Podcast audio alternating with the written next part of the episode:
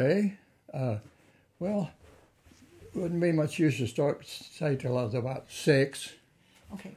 but I can remember lots of things then. And where were you born? In Desloge, Missouri, uh, 1930. That girl was the Walmart getting a prescription. That young girl was working there one day in her mother's place. I guess she just wanted to know my birthday. I said four nine thirty. She said thirty. she backed up about three. thought that, that was another time and place. We moved to uh, Fredericktown, or out we lived out on Village Creek, about a mile or two from Fredericktown. We rented a small farm from uh, in 1941. My dad had worked at, at the mines up there, national mines. You, you know where the big chat dump is? When you go from Flatwood to Desloge, there's a big chat dump. Well, we lived on the same side of the street as the chat dump, about a half a mile. That's where I grew up. And and uh, he he worked in the mines around there, but then the depression he had worked at National for, in the mill. He worked on, he worked underground. He worked on top in the mill. He worked. I know he worked ten years because I, got a picture somewhere of him, ten years, and then he got laid off in the depression. Twenty nine. It was thirty, about January thirty, and he got laid off, and he didn't have another job till per se. He worked a day or two on the WPA and learned how to do that, like Lake Lorraine, where they put that white we had a when we lived out on Stringtown, we had a fence up in front because it was like a bank, and he built a fence about that high with that, put that white with a little trim around it, each each fence. one, yeah. But uh, he he didn't have a job in all that time. So he lost his job with a new baby because you with said eight, 1930. with, with altogether we had eight kids, eight of us, but then a couple of them wasn't born yet. okay. Where are you in the? Let's see. I had one sister older and a brother older, and then me, and then another sister, and then another brother, and then another sister. Gone a long time for it.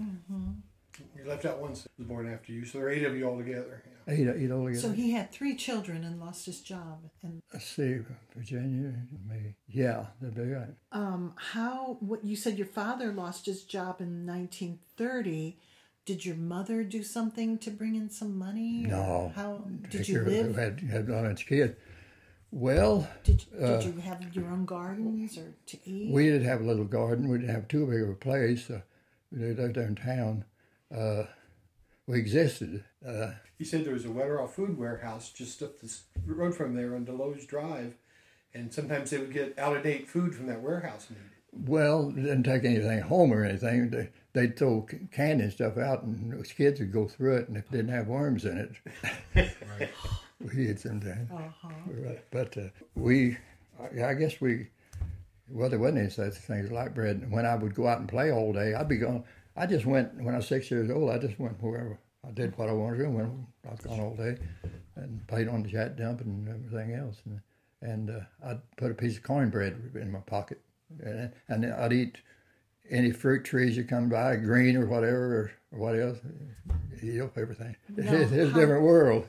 Where did you? So where you lived? Uh, was it a place you owned? We did own it. I think that, I'm not sure, but I think my dad's mother lived with us for a while, and I think she probably had owned a house. It was on Chestnut Street in Desloge, It was on the main highway right there. off, right off Desloge I, Drive. on I don't Chestnut think Street. I don't think Chestnut. I think Chestnut went up the street there. That short street was dead end, wasn't it? Right behind, right. On, there's one house next to us. Miss Shaner lived, and there was a street went up there, and it was a dead end up at. Uh, about a block east of Desloge Drive. yeah, is. about, I went up there. And the house burned, but they built back another house that looked just like it after you left, right? The house burned after you all left. Yeah, we they- sold the house to, Paul, to Polly just like. Weitzel after when we moved down there. there, and uh, it did burn, and, and they built one back. It looked very similar, on the same, I guess, on probably the same foundation. And then you moved to Fredericktown, Village Creek Road, when you were what, around ten or eleven? 11, uh, 11? in 41, Okay. because he got a job. He didn't have a job from, what did I say, 30? Till 37. When the war talk and all that stuff, Yeah. they started lead mines in Mine La Motte. And he got a job down there, and he drove down there in an old car, you know, for for a little while. And then another guy got a job. They both of them drive. Fir- First, he had a 28 Chevy, and then a 31 Chevy, I think. And they'd have to work on them every once in a while. The one would break axles pretty often. But uh, there's two of them around. They were together for till 41, and then we moved down in 41 out on Village Creek on a little farm, rented a little farm about 18 acres. The guy told us if he'd fix it up, it would really run down, growing up on the roadside, and the house was a terrible shape. He'd paint the house, fix it up, we could live there as long as we wanted to. But we lived there a few years, got it all fixed up, and everything looked good. And one day, a guy come by and told us he bought it. He didn't tell that goodbye, hello, or nothing. He, this, he, the guy ordered him, and he was he was out of town then. I think he lived in Kansas. But later, right after that, he moved to town and married a lady in town and lived here. Faircloth was his name. So he sold the house from under you. Without saying hello, goodbye, we would have bought it. We would have had to borrow the money, but probably could have, because, because the dad had a pretty good job at the mines. I mean, and it was looked like it's going to last several years then, and it did last. It did last for years. And then how did your dad find out Mr. Barron had a house for sale bought? I don't know exactly, but we moved in what you call Stringtown. Uh, go out of Fredericktown north from Fredericktown and turn out at first right. No, not the first right, it'd be the second. And there's a string of houses there. And that's why they call it Stringtown. Stringtown. That's what they call it. Village Creek Road. And It's Village also Creek Road, you go, before you go up around the curve, we, he bought a house there from Doc Barron for five hundred dollars. It was in pretty bad shape, but he worked on it and fixed it up. Built another, built another granite rock fence in front of it on it because it's up on a bank, and we lived there for years and years. So it's a, and he built these fences, no mortar, just by positioning the. No, Pieces of they, they they they they had a mortar, and then then they put the white line with that had a little round thing about the size of your finger. that They would put that white line around to make them look good. Okay. Tell them how you uh, took care of all the farm animals when you were out there on the. Well, when I was Those 11, when we moved there, I was a farmhand. Dad worked, and uh, he not only worked at the mines, he worked on that. We was close to the mines, and he, that, he worked at the mine, but he was fixing that place up, so he worked all the time. So I was 11, I was the farmhand. I had uh, a cow and a calf, and I'd, I'd let the calf have, and then I'd run him off and, and milk the cow. And uh, I had, I had pigs. We killed hogs every year. Had chickens, free range. We, a creek run through the back of the place, 300 yards back, Village Creek. And uh, so I was, I was the farmer. Then, when I was 11, but when I was, time I was 12, I needed to make a little money because I didn't ever get any money at home, you know. So I worked on the, I started working on the thrash machine uh, when I was 12. They every year when the thrash machine would come by, Shuley's had the biggest place, Shuley's and Skaggs Farm, but uh, it would make the rounds. Every year they'd hire the same men. Of course, the reason why I got a job at 12, I was pretty big for my age, but the men were in service. The good men were in service. Uh, that's, so that's, they didn't have to, they was either older, yeah. yeah. So if you got it on one year, every year you'd get to work, well, a couple months, two, three months. Did Village Creek flood? Yeah, once in a while. Uh, Did that affect your house? No, it never did get up close to the house. Uh, it was a lot of room for it to run down through the next area there, where and uh, uh, three or four hundred yards. If it would have flooded, it- it'd get in the road down there, like a four or five hundred feet from our house or so down farther down. It never did get up. It'd get up in the back, but but it never did get really close to the house. Because he walked to Village Creek School from where they lived out there every day. Yeah, we walked to school. Uh, they at Village Creek School. They had two rooms, and in the one year, in one room, the smallest room, they'd have the first grade one year and the second grade next year, and the other was fourth and fifth and sixth. And uh, you you might start, you might do the eighth grade before you did, and then do the seventh the next year, according to how it come when you was going up there. And the same way there in the fifth and sixth, you might do the sixth, you might do the fifth first, or you might do the sixth on alternative years. First, and you do the sixth, and then the fifth, and then the eighth, and then the seventh. And his favorite teacher was Mrs. Vincent. Yeah, yeah. Miss- So if you if you did eighth grade before seventh, by the time you went to seventh, that was a coasting year, right? Yeah, well, yeah, yeah, They, they was really practically the same thing. Really, they just added kind of added together. Really about the same. He learned to read when he was real little, and so he didn't have Well, much I trouble could- at school. Never I could read when I was six. I, I read all the time. I read the paper every day when I was six years old. I wondered how in the world we ever got the paper. I, one night I was laying in bed. How did we? Because we couldn't afford a paper. Uh, but there was a one house, one, one or two houses in there was a store, and the people that ran the store lived in the house, one of those houses next to us, between us and the store. Their name was Tucker, and they had a daughter that was in a wheelchair that had what do they call the disease? She couldn't control herself at all. She was grown and a little bit heavy, but she just couldn't. She could talk a little, but she, my sister could understand her, but she just didn't have no control. And my sister took care of her, and uh, she she would uh, get the paper and bring it home to me that, from the day before. It'd be a day's old paper. So I read the paper back when I was six years old every day.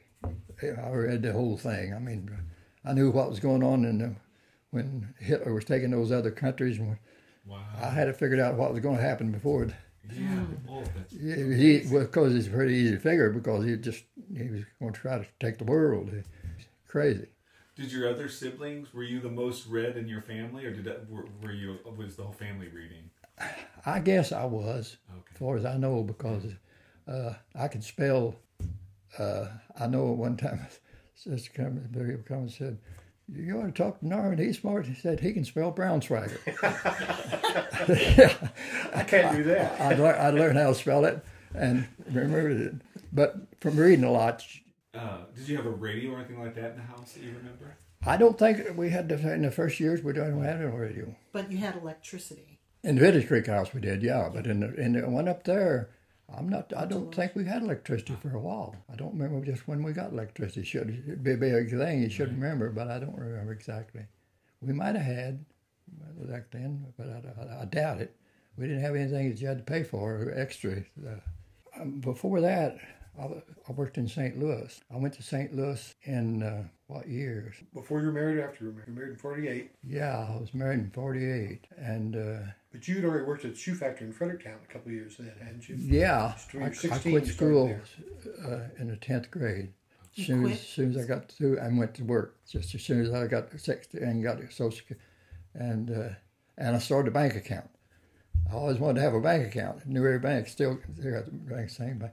Uh, I you had to have a to get a bank account. You had to have twenty five dollars, Social Security number, and I was thinking here a while back something else, but I can't remember what to get start a bank account. So I started a bank account at the bank. Then had them little red books with a cellophane number, and still got the same account. Wow. But but they don't know it. I mean, they. I was talking to the girl. At my granddaughter worked at the bank as a teller for a while when she was between college, and I was talking to her one time, and a- a woman said, "Well, we can't." Uh, telling her how long I've been a customer there for since then, and she said, "Well, we haven't got no records because they built more on the bank and they had all the papers, everything. They got rid of all that, so they didn't because they, every- they couldn't. get it right. They had loads of it, you know, so they they got rid of everything. But he's been there at least, at least um, 70, Yeah." 70 something years. Yeah, when, as soon as, as soon as I was 16 and got, well, I had to work. uh, I saved every, all my money to, to get $25 to work at shoe factory. took me about probably a month to get, So you left school, and the shoe factory was your first job after leaving school. yes, because, uh, see, when we moved, And that would have been, I guess, in what forty six, we had that house built out there on Lincoln Drive. I guess 46, Yeah, you were 16. 16, yeah, yeah. yeah. As soon as I was 16, I quit school. What did you do at the? uh, different things, but mostly scoured heels.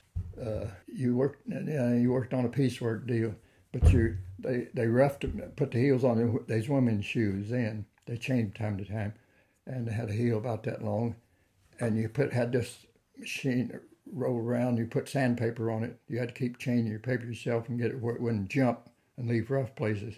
And it was second scour. They did it roughly, and then you went over and you smoothed it up and you did it, but I had cases that run through so many pairs on a case, and you, you was on a, uh, you had to do so much you didn't have to keep a job, but if you had so much, you made a little bit extra money if you did so many in a, day, And they run through on them cases the camp. And you said you built a house on Lincoln Drive. I had uh, Oh, you bought one? I had part built. I built, and then I built onto it. Okay. I, I was I was working the whole time. but building extra rooms on the back and dug a little basement by hand, uh, twelve by twenty, and the, the back and the, the part that I built on, extra on the back. Did Ravel's build that house for you? you know? It was next to your mom's parents, right? Lived next door. No, they, they was there later. There, Oh, wa- they there were wasn't no house okay. there. There wasn't no house down the street there. Oh, till- it's till- all empty. Yeah, So, but somebody So- built the house, and, and then you. it wasn't long till they Improved it a kept building up there. Uh, yeah, later, uh, Mabel's mom and dad did build a house next door. Okay. And then they, they didn't know that stay long. Of course, he was always changing you, and uh, but we had fine fine neighbors. But we lived there for uh, Till sixty-seven or eight. yeah. I know I pay, I paid on it to seventeen years, forty dollars a month, six percent interest, forty dollars a month. After I paid, I think I paid a thousand dollars down. The reason why I had a thousand dollars, I worked in St. Louis at uh, Union Station. What'd you do there? Loaded mail and pretty interesting. I worked, but they had a flood in a big flood in Kansas City while I was working there, and we had to handle the, the mail. And I had to work. You had to work. You didn't have no choice. I had to work seven days a week, fourteen hours a day, for about a year. And they had the Railroad Workers Union, which was a pretty strong union, mm-hmm. and they took out instead of Social Security back then was about one percent or one and a half they took out six percent for pension, but they got a true pension. And I worked there a full year, and after I got my Social Security, I had a few months. I got a fifty dollar raise, and they turned that that they turned that money over to from then to Social Security. So I got a fifty dollar more on Social Security. But it, it, it is an interesting place to work.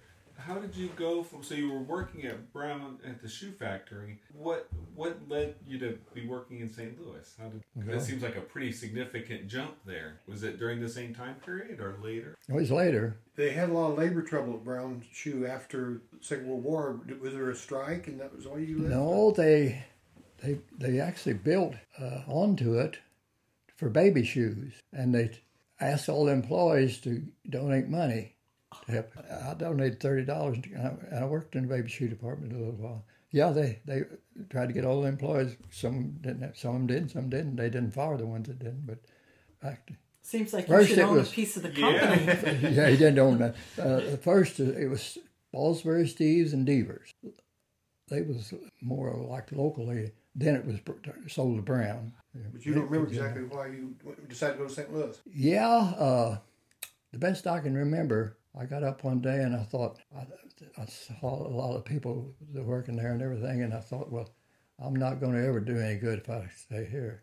So I quit and went, went to St. Louis looking for a job. now, did you were you married at that time and family? Or? Didn't have no family, but I was married. I got married in young, uh, 48. Mm-hmm. You were I 18. married in 48. I was 18, my wife Did your wife come with you? was 17. Especially working Yeah. seven Yeah. days a week. Yeah, she, she did come.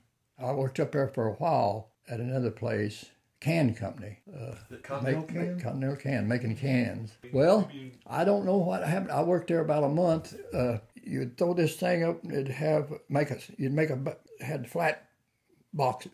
You'd grab them and, try, and make a box out of them and put them through this thing and run- do there, and it would put cement on them. The next place and next place put cans and go. You could see that line all up through there, and they they was busy times in the spring, and that's when I got a job. But so I don't know what happened, but I worked about a month, and one day they told me I was out of a job. They didn't tell me anything, explain nothing. But I didn't care much. Uh, I was looking for something better. And I guess that's when I got the job at uh, I got the job at Union Station because a friend of mine was working there, and he told me, and and uh, I went and applied for a job, and and a little while I got a job. And you worked in St. Louis two or either two or three years before you came back and got the job at the mines in 1951 down here. Yeah, I must have worked. Uh, let's see how how much time have I got between uh, there. Uh, I, I guess I worked a year there at Union Station. I think Okay. I think about a full year. So you were in St. Louis about a couple of years. Yeah, I lived two or three. Well, I, I was up there by myself for a while, but then then we rented a place and So let's talk about the mines. You came back down and 51. yeah, I uh, I, I got a job at Twines and I took it, I just put in an application, and uh, they let's see what time it up. But they was hiring. They called me and told me I had a job for I wanted it, and uh, I did go to work in the mill. Dad was the shift foreman. I went to work, and I did. I went to go to work for him in the mill, and I was a slime line man, about the same as a labor. But they had this big slime line. That, you ever been to Fredericktown to the slime pond? Yes. Well, it pumped all the way to slime pond, and From and the uh, mill at Mine La Motte. I would go out and stay all night there building that dam up. The pipe ran out, a big iron pipe, and also you had to walk it a couple times every shift. The, safe, the health department, so on, they, they thought if that leaked in the creek a little bit, it'd be the end of the world. Well, it wouldn't amount to anything, but because the lead would settle down and wouldn't go, and there wasn't much lead in it after it went out. There could have been a little, but uh, it pumped all the way out there and see if it broke anywhere or anything like that, day and evening and night. Rain, snow, whatever. I mean, you, I waded the water across. There's a creek between me and then, I waded the water up over my knees a lot of times. And one night I was walking out through there and had my light on my helmet. Boy, something run into me. It was in a big owl. Oh. I guess that light kind of blinded him and he hit me right in the chest. So you would walk the line and make sure it was. Yeah, see, it was all right all the way out to the ends. But then later I stayed out there the whole shift building that dam up because they made the slime pond bigger. And so you do the, on the, on the dam end, they just let that, it had holes, it had a, had a, a bucket full of wooden plugs, and that's the way you'd adjust it. You, if it run thin, you'd plug it up so it wouldn't wash.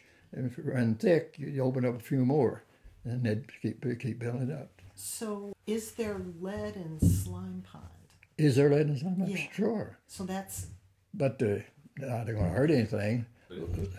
Everybody's got this crazy idea lead going to kill you. Well, lead will hurt you if you're welding and breathe it, or if you get it eating paint. Otherwise, you'd be a fool to eat it. But you could eat lead, piece, little piece of lead, it'd go through you, and you wouldn't, you wouldn't. You know, of course, because I seen guys working that dryer when they just had lead all over them all the time, and they lived to be in their 80s. I watched just to see, but of course, you know, you still you, you don't do anything foolish, but but it wasn't. As, it's not as near as dangerous as as you'd think. well. It seemed to me that Slime Pond was kind of a country club. It is. Yeah. And people now- would pay to join and swim in it. Oh yeah. I bought shares. He- he in has the a- he's Pond got- Association and paid annual dues too. I'd love to take him out there and you know. Uh-huh. Before walk it was around the just you could just walk in there. For my older years, I fished in it. I ate a lots of fish out there. Lots of fish. It's a real place to fish. Clear water. You got this tower up in there. Have you ever seen it? I was there That concrete tower. It's got a concrete tower and it had three windows, and that would keep the height of the pond.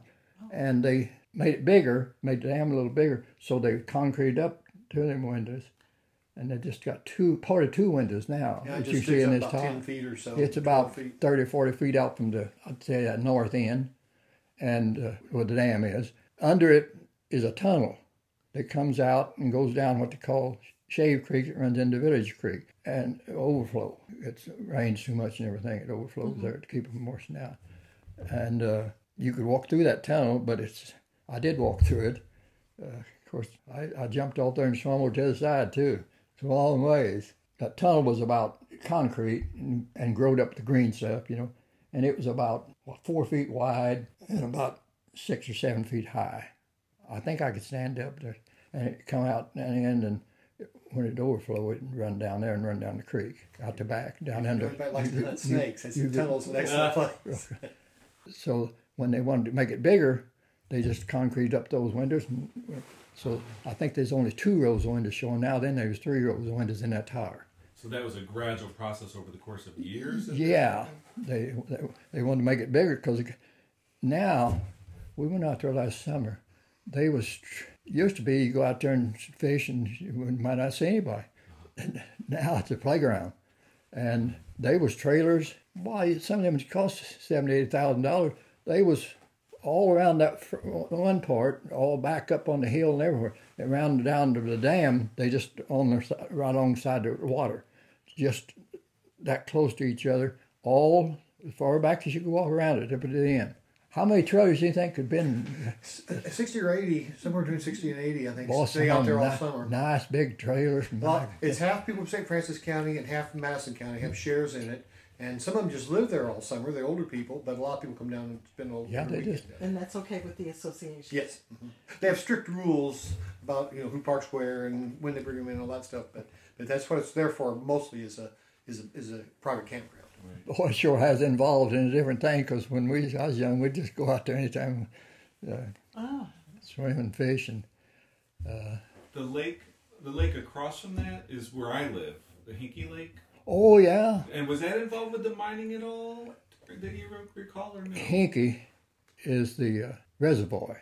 Yeah, You it's- recall the reservoir? yeah. mhm. It It's was a, it was built for the mines. Yeah. It it has a pipe that goes down, and one time somebody got mad about something, and they knocked down and under there. They knocked broke that pipe and let that drain, and it drained. Right. And, Wow. and it was just it was just a mud hole, but uh, the fish didn't all die. They was it was mud and water enough to. Just that's enough been to- about That's before we started fishing there. We started fishing there in the early '60s. oh my goodness, I no, did. I- You'd been uh, fishing there y'all, I fished there a long time. But- that was 20, 30 years after I first fished there. Uh, well, '70s but, or but, '80s. but it's been. Uh, I heard who it was got mad at him about something, and they knocked a hole in that. Sabotage. And it drained that. was that before your dad bought it? Uh, my grandpa bought it back in the seventies. Grandpa. Mid seventies. Grandpa Bob. Yeah. I was out there. I say I used to go out there all the time, and then they, we, you know how, back when I was there, that old road down there was so rough.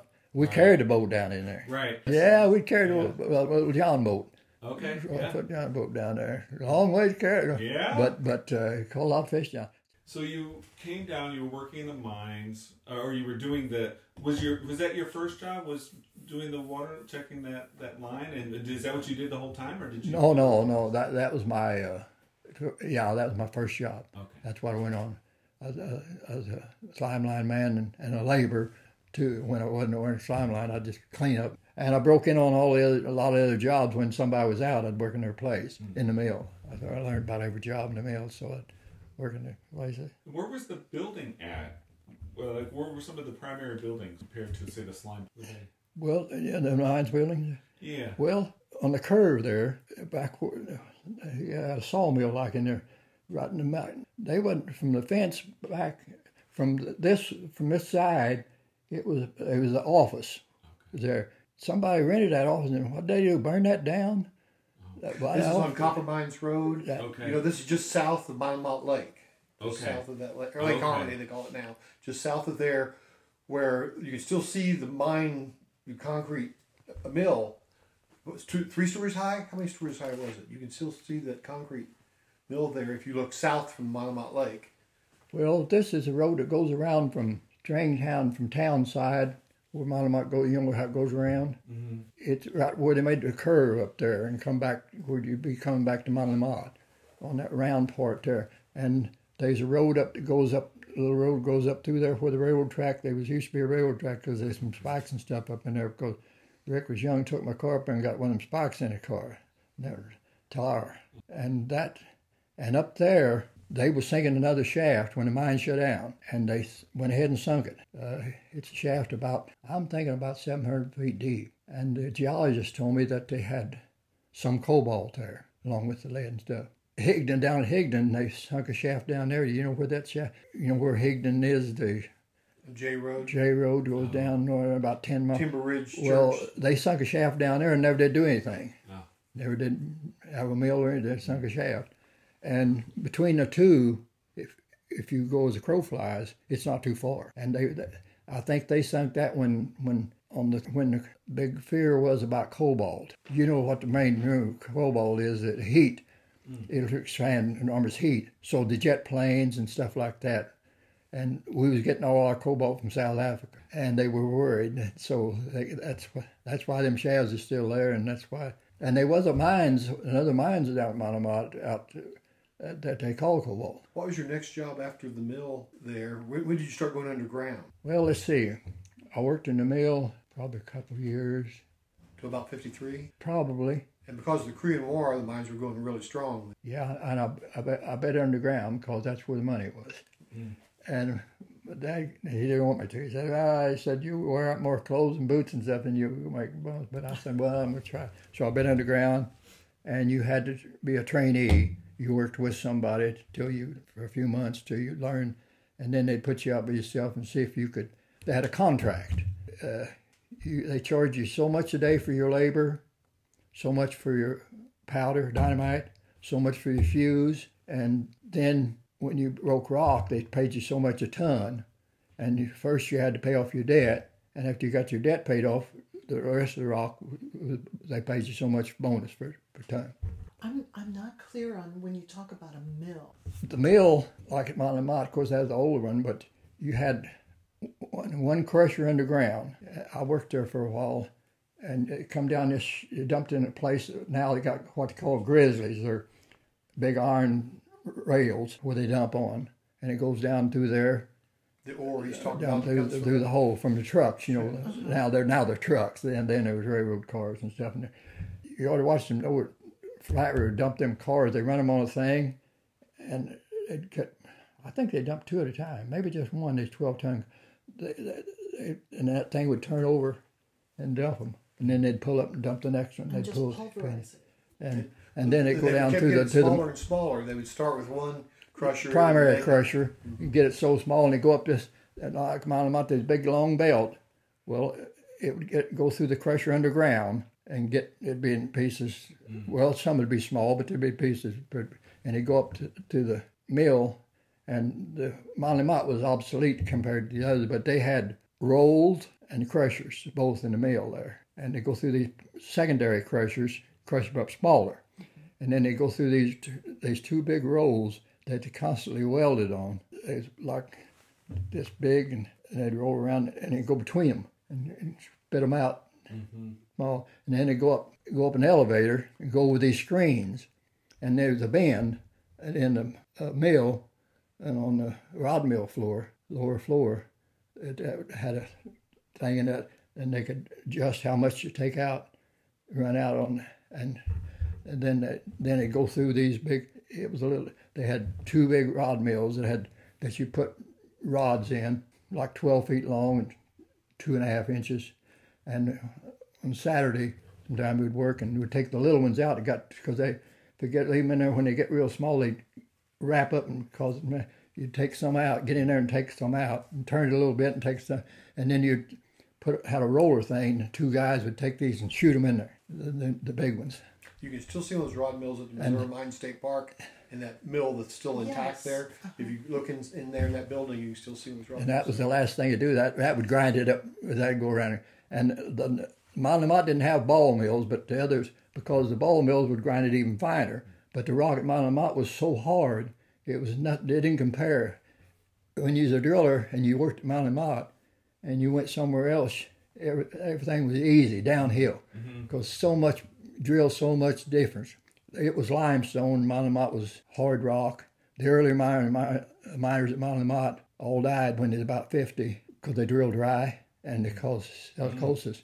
They breathed it, and you, you could breathe limestone in and cough it up, but the, that, that would eat your lungs up. Sandstone and granite out here. That's Oh yeah, it's Rhyolite, hard. It's hard rock and every, everything about you. When you got away from Monument, like drilling and everything, boy, everything was red down and here. So was all much better. Ah, yeah, they refer to this as Mine La Motte sandstone, I guess. because this is the from the old St. Francois Mountains. I mean, this is sort of the heart of it. So it's uh, Yes.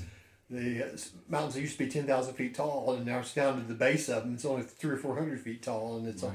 a real almost hard as hard as almost as hard as Igneous. granite. igneous rather than the sedimentary. rock. So, How old were you when you when you I guess retired? Or- Yeah, I was 54. I had, I had, I had 34 years, I believe.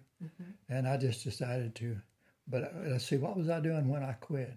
You're driving a truck. Uh, yeah, I was driving, a- truck, been on top driving a truck. Okay. Driving a truck this was around 1980. Yeah, 84, I believe. So you were underground for about thirty years, right? Close, close, close, close, to, close to 30. a lot of years drilling underground. Started with a column machine. You put the machine up the column. You put the column on the bottom. You put a metal foot plate. Had a, a little hole like in it, and that thing fit in the side. And on the top, you put a wooden block, and you'd crank it, a screw in it, and put tighten it. And you put your machine up that post.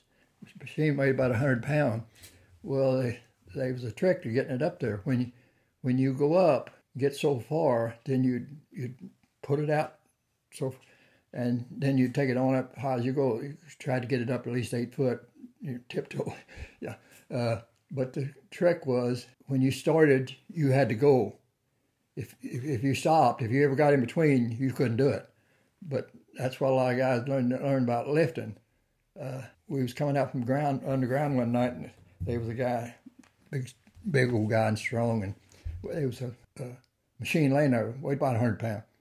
And he said, I can lift that up over my head, but I said, but you got to, nobody else can. And he he couldn't do it. And I said, I, I, I believe I can. He said, he laughed, and, and I, I could. I let it up over my head, and he got mad. he really got mad. He big, uh, but the, the, all it was was when you got it up like here, you went up. If you didn't, if you ever stopped, you couldn't do it. You you had you had to keep going. And this machine's a jackleg drill? Is that No, no, that's not jackleg. That's just a column, column, or column clamp and on a post. Oh. And then and then went to jack legs. Oh, a month or so ago, and I was watching thing, I'd been to Leadville one time, and uh, this guy was drilling a gold mine with the jack leg, just exactly Leroy from France, L E O O I something, but it all had a jack leg, and you just carried it around. It had uh, just feed it out the leg, and the back had two had a point on it, and then two things that catch. And if you could, if it was too slick, you couldn't catch. You'd have to put a chain, drill a bolt, put a bolt, drill it down, put that chain on it, and it had links or so, so you could. You How much the hole. the jackleg weigh? Less than hundred pounds. The, leg was partly aluminum, so it weighed a little less than hundred pounds. And it was really tough when, when you first started because you had to learn to handle it. And the guys that come that had used them all the time, everybody had a tough time at first because you'd be, it'd flop out behind you and down you. know.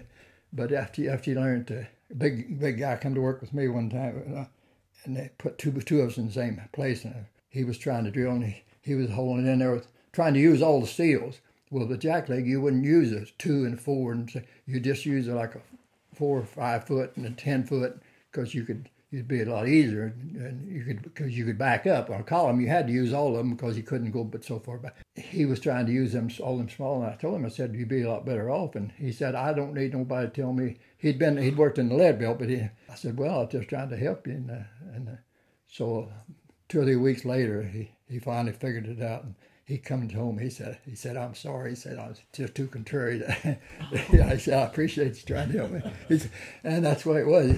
I was contrary too. I didn't want nobody telling you anything. You gotta Those were all- yourself. Yeah, sometimes. yeah, Those were all hydraulic drills, right? Running running off of compressed air, or were they? air, Yeah.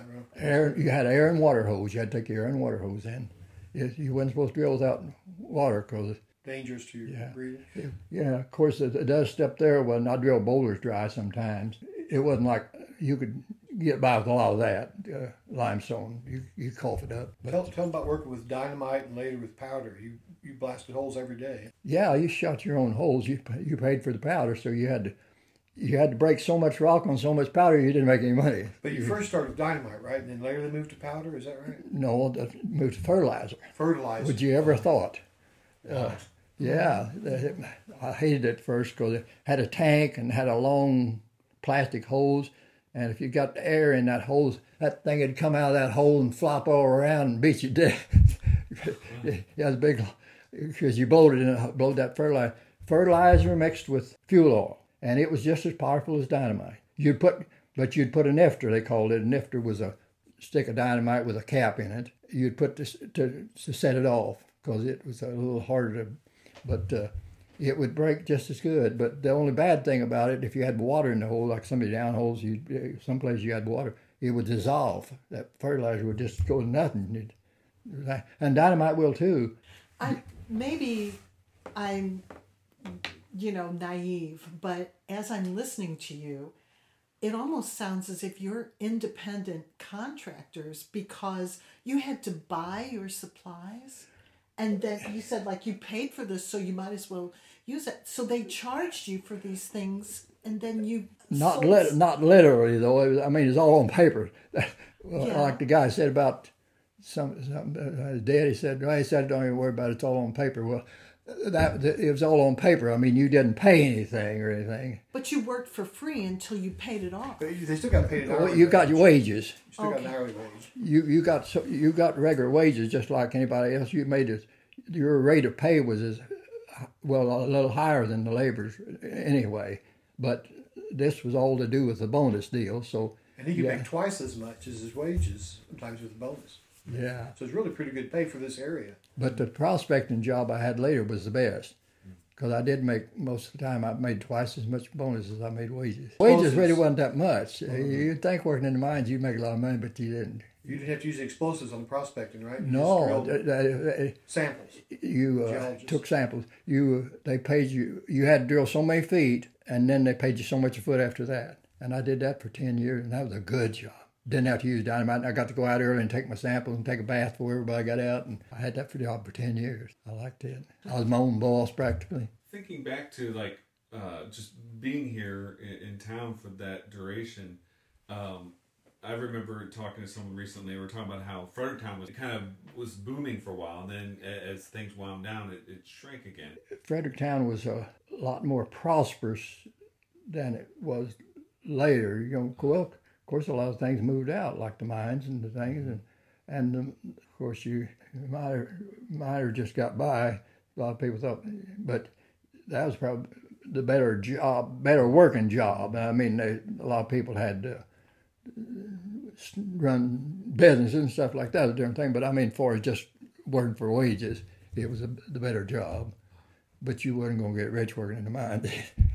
it's just a lot of hard work. But you could make a living. But you do remember there were a lot more businesses in Fredericktown, say in the 50s and 60s. Yeah, it, it was. Uh, it it seemed like business. Uh, it has went down there. There's there's just not well. F- Fredericktown. Just look at the workers. They had the national mines over there, and at one time they they had uh, what they call it national uh, mines and refinery. They they they had they had. Uh, I'd say at one time over there when they thought they was afraid something was going to happen. I don't know. They was worried about, but anyway, they they had a lot of men working over there. I would say at one time at National they had as many as a thousand men working. They had a bunch But of the men. federal working. government was subsidizing the Re- cobalt production, worried about yeah, Congo. they they they, they the government had been subsidizing for it because they couldn't make that much money. But so that and then the other mines, of course, then the, both of them shut down. Course, Farmington. I worked at one mines that was right out of Farmington there, Pimville. Flat River, working in the mines up there was a good place to work. If you got to, yeah, I, I did good working up there. I had a jack leg and uh, working there at Pimville, I made good money. Tell them how when you you worked at Flat River just before it was getting ready to shut down for a while, and all you did was go around and cut pieces off the big columns to take. pillars. They saved the Pillars. pillars. They left pillars there. So if you ever see pictures underground, they'd have big. They make them cut it, make them around, and uh, Some of them were real tall. They were so well. They as tall as uh, had to be as tall as the ground was there. So you, some ground you cut ten foot high. Some you might be 30, 40 feet high. Most of them it was on levels because it could be hard to cut. You didn't have any pillars that high, but you did have some pillars as high as thirty feet. And the mines had to get bigger when they got this big equipment. When I was working, they got they come out with the, the new, new jumbo Joy rotary percussion, and the first one that they I think is the first one there ever was, as far as I know.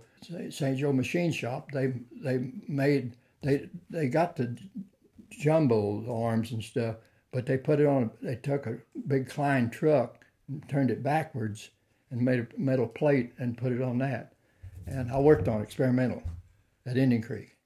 Uh, and then they got they got the big jumbos. First, they had some jumbos from Gardner, Denver, that was on a cat track with three arms, two arms and one in the middle.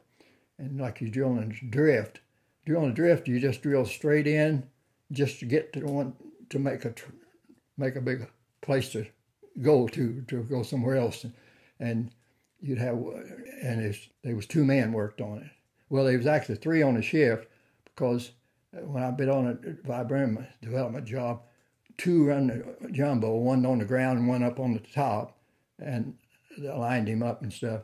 And then one guy cleaned the other shift's drift with a transloader. And I bid on the job, and they gave it to me, and I never had seen a transloader for vibram, and it was jointed in the middle. And you run it forward and backwards. You didn't turn around, and it went in and like this, and you'd you get the dipper in and keep raising it up till you got it full. And if you had any boulders, you had to try to get them off the side, and then you'd run backwards and dump it in the grizzly.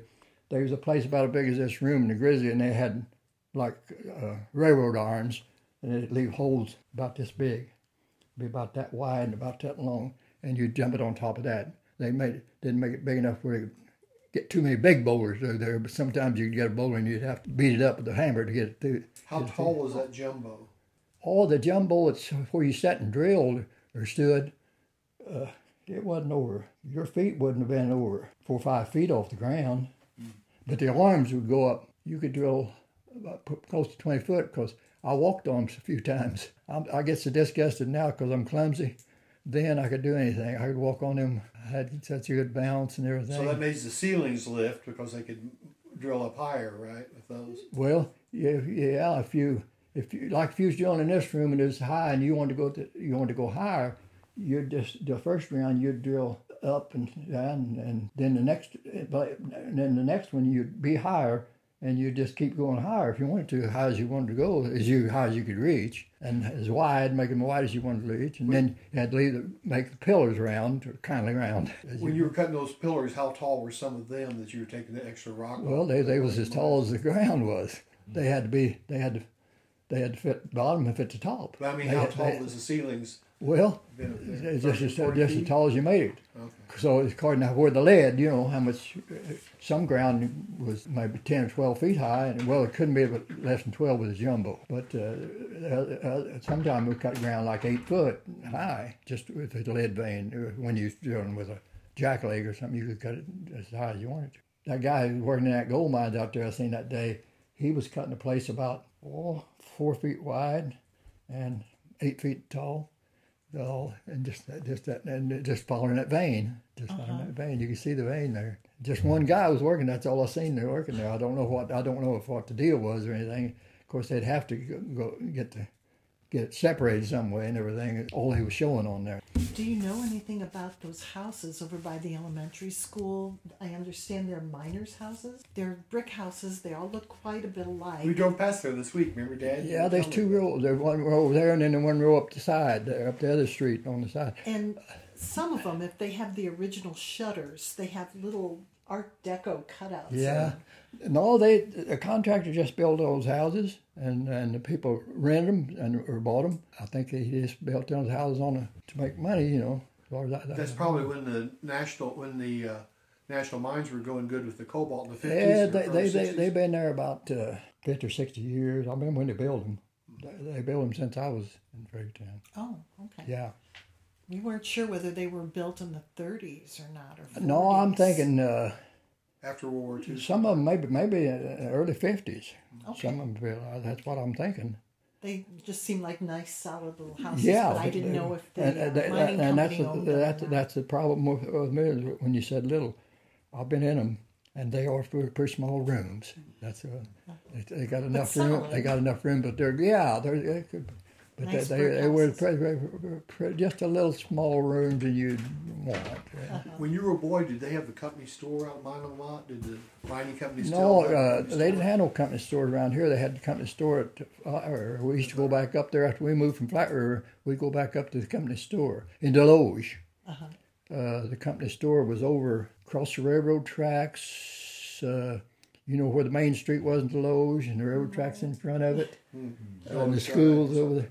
Well, it, it was right. Uh, There's a new school there yeah, now. yeah. We, after we moved down here, we'd go to because they run it. They'd run a bill, and it happened to store. So the company store was where the new middle school is in Approximately, Desloge. it's real close to there. Okay. It's where he showed me. Well, it's on the other side of the road, though. But on the other side of the road tracks. On, on the on across railroad tracks. Oh, oh, I know where it is. There's a lodge there. Yeah. There's a lodge building, is- Eagles or across- something. is- It was and the park, the, building. the That's right. Lowe's Park. That's right across the It's street from the park, school. Yeah, and across, it's over the railroad tracks, just a little ways, and and uh, So the building still stands. yeah, the building's still there because we we after we moved down there, we'd come back up here to the store. I remember a Tennessee Williams song, uh, and part of the lyrics are "I owe my soul to the company store." yeah, that's right. Yeah, I heard that a lot of times. yeah. Did they have um, they always sold something to you, but they'd put it on a tab and then. Well, uh, you you could but pay for was it, it but a lot, a lot of them did run.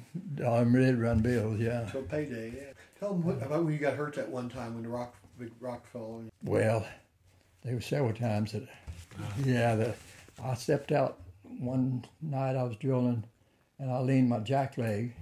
You could lean it like this and lean up against the wall and it'd stay up. You didn't have to pick it back. And I stepped back and th- thinking about if I had time to drill another round to hold. I had several behind each other. You hate to drill too many behind each other because if the first ones don't break, then none of them can break. You know, but so I was looking around and I backed up and. About the time I looked up, there was a piece about all four or five feet wide and eight foot long fell right at my feet. Well, I'd been standing, but my machine was under the thing a little bit and it didn't hurt it. It leaned up against the wall and.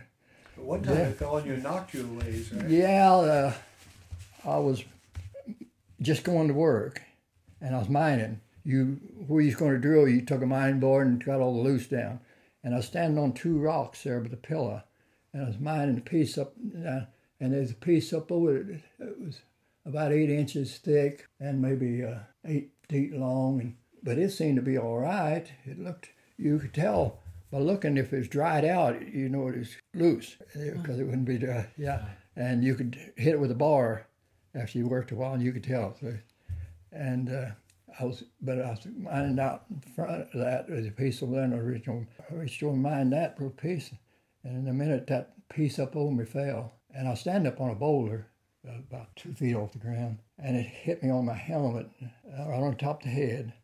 But it had in some of those places, they had little seams. You could see little seams like, and it split, and one piece went down the front, and one piece went down the back, and I wound up out about 14 foot or so out in that rock pile in the dark. And the first thing I did, I felt in my legs. They're still all right. And uh, my light was still on my belt, but my light is out. Is out. Is it knocked it off my head, and uh, my helmet. And I, He gave me that helmet later. It still has a crack in it. yeah, crack cracking top big on them. And the uh, it's kept me up front and back, but it really didn't hurt me much. Uh, but but if it hadn't cracked up, it went down both sides. And they took me to the doctor, and I, a little bit bleeding, in there, but not much. And, Uh, and uh, doctor fell in my shoulder, and he said, "Well, I believe your shoulder's broke." And he said, "You got that got a big knot there. I believe that's broken." I looked at him. I said, "I said I don't think it is. It don't hurt too bad." And I said, "I've got I've got another knot on the other side." he looked at it. He said, "I'll be done." He said, "You're made like." that." He said, "He said you, you you're all right. You're just made like that." But it wasn't as dangerous as coal mine, But you know a lot of guys that got hurt or got killed while you were while you were working mines. Yeah, I, I'm surprised that uh, offhand I can only think of one guy who got uh, blowed up with dynamite. Because you tamp the dynamite, you tamp it hard. Because the more you got in the hole, the power more powerful in front of the hole. Yeah, this this this place here just runs right along Flat River, uh, probably a couple hundred yards to the left as you go up the street to Flat River. How far does that That's a high place, isn't it? train track go, Dad? It goes several miles, right? Underground. The train track. Oh yeah, I don't know how many miles of track they had in the lead belt there. A lot. You could go in the lead belt. You could go from to Farmington to Pimville. There, Farmington on the same on the same underground on the railroad track. That was probably six seven miles, and then all around the lead belt and, out uh, uh, west. You go out towards lead because I worked out there a couple miles from the shaft. There's six. And, and you had a hand car that you rode by yourself on the tracks. Yeah, for a while when at the last, at the last when I worked up there, I was working at the bottom of five and six, and that's where the funeral home is now. The shafts, huh, number five, and number Five and six. six shafts. That's near near. It's across from across the valley from the Missouri Mines State Park. There, right? You can see It's right right after you turn off on the road there to go to the mill. That funeral home is built right on top of five and six shaft, and that's where I wound up. Of course, the funeral home wasn't there then, but that's where I wound up when the mines shut down. I stayed there for six months, and they even when they was taking stuff out, I stayed away by myself. I had an office. The shift boss saw where it was. I had a phone, and I went over. I went from. I went from. I was supposed to have been working at number at Elvins at number 12. I went all the way over there underground to over there to work. All on is, I'd say it's a couple miles. How did you park? Was that hand car electric powered from the line up above it? Yeah, the wheels were on the rails, and you had a pole that you put on top Like a on, streetcar. on a line. Oh, okay. On, on yeah, on a, just a line like a streetcar, and one every once in a while you'd put the pole behind you so it wouldn't go- it wouldn't come off it. But once in a while it would go around, and you, so you would duck till you got it, till you caught it. Yeah, because you'd be in the dark then, because your light it had a light on it when it. Uh, that ground, you know, the rails grounded it, and it was a. Now, when you were riding around by yourself down there, you had to be careful not to get hit by a train down Well, there. right? By a locomotive. I was kind of worried because I, I, I, was, I was going like at least two miles, and they was trains on there with guys with ten cars, them big cars of rock on there, and I really didn't hardly know exactly. All, you had red and green light, and I didn't know all about them because I I hadn't been running. But I went right by 17. 17 was where the mill was. They call that 17 shaft, and that's where the mill was. And underground there, I stopped one day uh, when the mines were still running there. I come by there, and I wanted to see it. And it was like a city. You just wouldn't believe. They, it, most of the ground was not over 12 feet high, some of it like 10, some 12. And they had, had it all whitewashed and big lights everywhere. And they had a machine shop, electric shop, a fabrication shop. The carpenter shop was out on top. They didn't have the carpenter shop out there. And it seemed like they had one other shop. And there was a lot of men worked there. And uh, it was just all lit up. I just couldn't have believed it. That was in, in the ground. Underground, yeah. Wow. There, there, there at uh, 17. You know, 17 is where the, the mill was. You know, when you go up in Flat River, At state park. Yeah. yeah. Uh, well, that's that right there. Seventeen was the main main shaft. Right. Right- Go there by the funeral home. It's about a, about a half a mile. It, you can sit there. Yeah, right underground there is where the, where all that was, and they made St. Joel. Don't you ever see a St. Joel show?